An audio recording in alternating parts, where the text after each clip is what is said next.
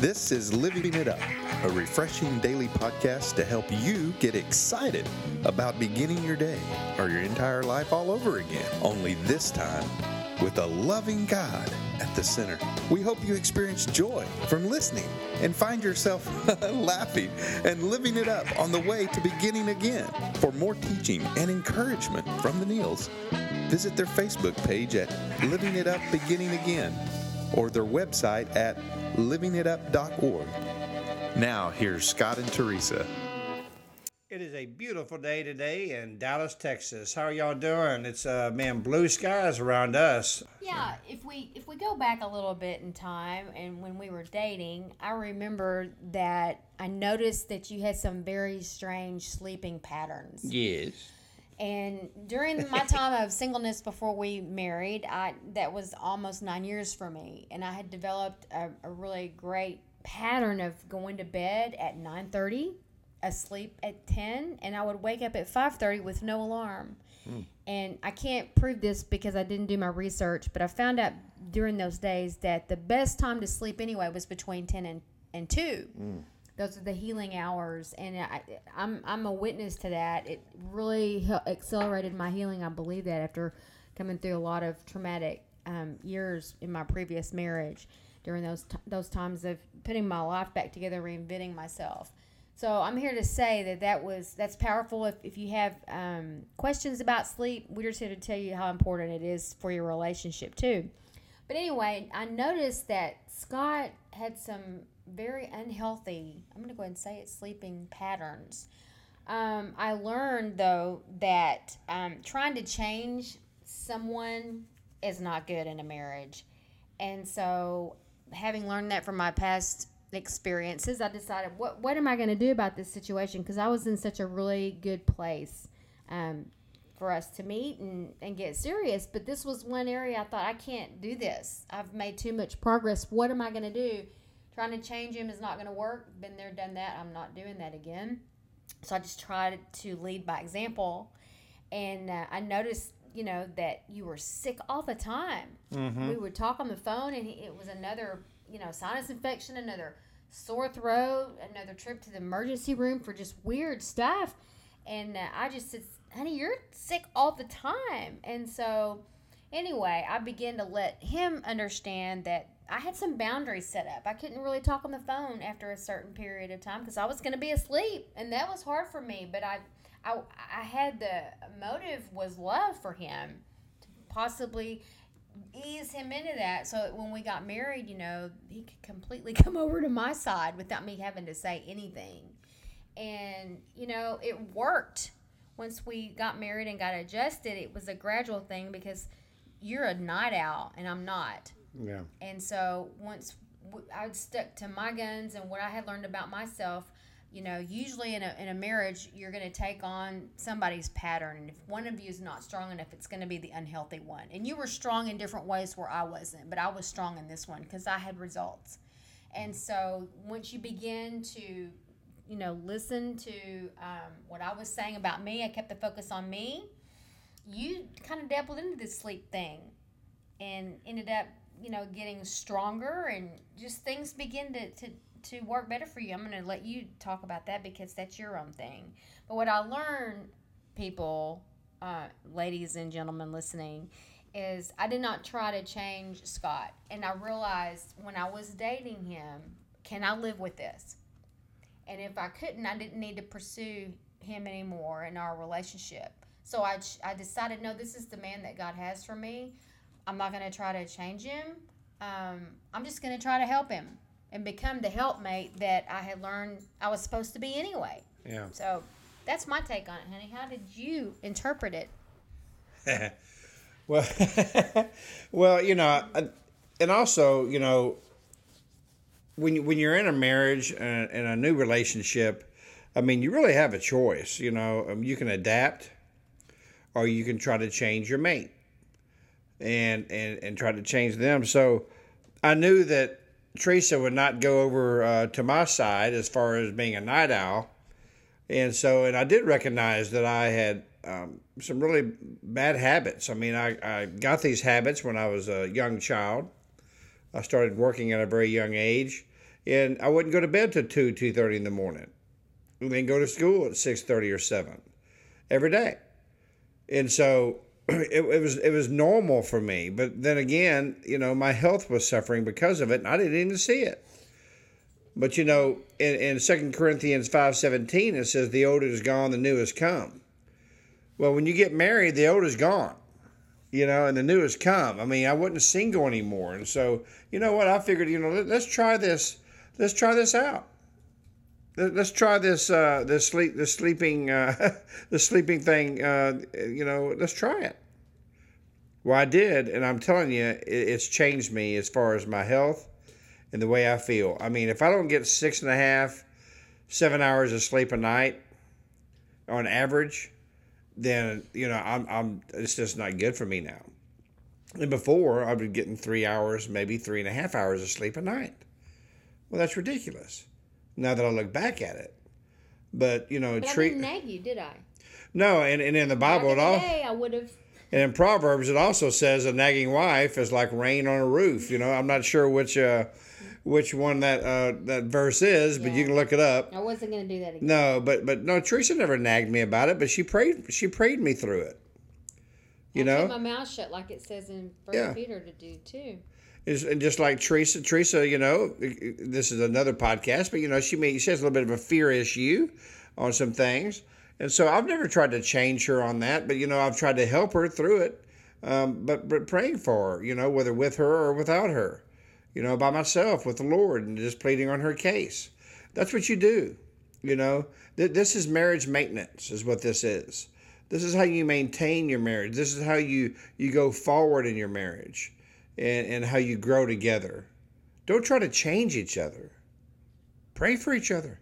That's God's job. It has nothing to do with you. It has everything to do about Him. And some some of the ladies are probably not going to want to hear this, but it also says in 1 Corinthians 11 9 that neither was man created for the woman, but the woman was created for the man. Like it or not, ladies, if mm-hmm. you're trying to have a biblical marriage, a biblical relationship to begin with, go on and, and work with the Lord on that and get that into your heart. And it also says in um, Genesis 2:18 when the Lord said, "It's not good for man to be alone. I will make a helper suitable for him." Another translation says, "It's not good for man to be alone. I will make a helper who is just right for him." It doesn't say a mother, it doesn't say a coach. It says a helpmate.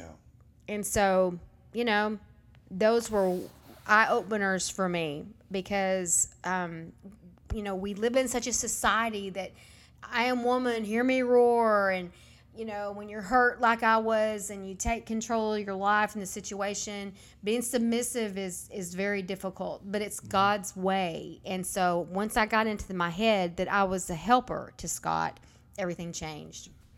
You know, and, and thanks, Teresa, for, for mentioning those verses. And also, you know, guys, in Ephesians five twenty five, it says, Love your wife as Christ loved the church And he- so and gave don't- himself for her. They don't know what that means.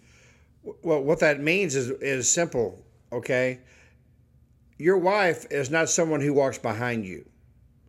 Your wife is not someone who walks in front of you. Your wife is that person who walks beside you and holds your hand and you both help each other out. And if troubles come and things happen, you will lay down your life for your wife. That's simple as that. If a bullet's coming towards both of you, you'll jump in front of it. Okay, guys, this is for you guys. And one of those bullets may be, hey, you know what, man? I got habits I need to change. And it's coming towards me, but you need to lay down your life for it. And that's the dying part. That habit is when it says, you know, husbands love your wives as Christ loved the church and gave himself for her. What are you willing to die for? Mm-hmm. Yeah. Are you willing to die for a bad habit? Are you willing to die for a sleep habit, a poor sleeping habit? This is a light, you know, example, but that's what that means. Willing to lay down. What are you willing to lay down for her? And no, it, it- pride gets in the way, but if you, everybody will just remember, God will honor it. Mm-hmm. He will honor it. That's right, guys. And you know, Teresa and I, you know, this is another podcast we'll discuss. You know, we are both married before, and we are both single for nine years. And I tell you, you know, this change that I needed to, to happen to me was how to love a woman, but a woman of God. And I prayed for three years for that before God, you know, graced me with Teresa. I mean, guys, really and truly, if if you're not a believer in Christ, it's hard to have the example of how to treat your wife. Okay? Because Jesus was all about that, man. He was all about being a servant and loving others first. Now, he's a strong man, he's a man's man. But he was a real man. Wow, this the time has flown. It's already almost twelve minutes. That's right. Unbelievable. Wow. Well, you know, like we said, you know, we're, what we're talking about now and what we're talking about today is is change. It's like marriage maintenance today. It is marriage maintenance, okay, and and that's what we all have to do. you like know, that. as as couples, is to make have maintenance. You know, you, do you take your car in for maintenance? Yeah. You get your air conditioner maintained every year before the summer comes so you won't it won't break down on you? Yeah, you sure do. Then why would you not do maintenance on your marriage? Okay, this is what this is all about. We love you, you know. Now, you know, marriage, you know, uh, we all have our bad times and our good times. But if you don't have marriage maintenance, man, I'll tell you what, you're going to find yourself in the hands of uh, of the evil one, and he's going to play havoc on it. Right. And surround yourself with other couples who, who you're on the same page with, who want a healthy marriage, who are willing to do what it takes to maintain their their marriage. And because well, you get with other couples where the woman you get off with the women and they talk about him, and he mm-hmm. gets off with them, and, and y'all y'all talk. That is so bad. Yeah, I was just about to say that. Clear of that. You know, if you want if you want to bring your grievance or anything against your spouse, the only person and you need to bring it to is Jesus. That's it. Don't talk about your spouse with other people or about them. Come on now. You fell in love with your spouse. You lo- you love your spouse. Yeah. And so let's get on the road of maintenance mm-hmm. We want Okay. to help you stay in love. and stay in love. right. So staying in love, like we just said, is is is the deal. You know, we we want to help you maintain that. That's right. And have fun. You're gonna see pictures of us. We just we just like to have fun.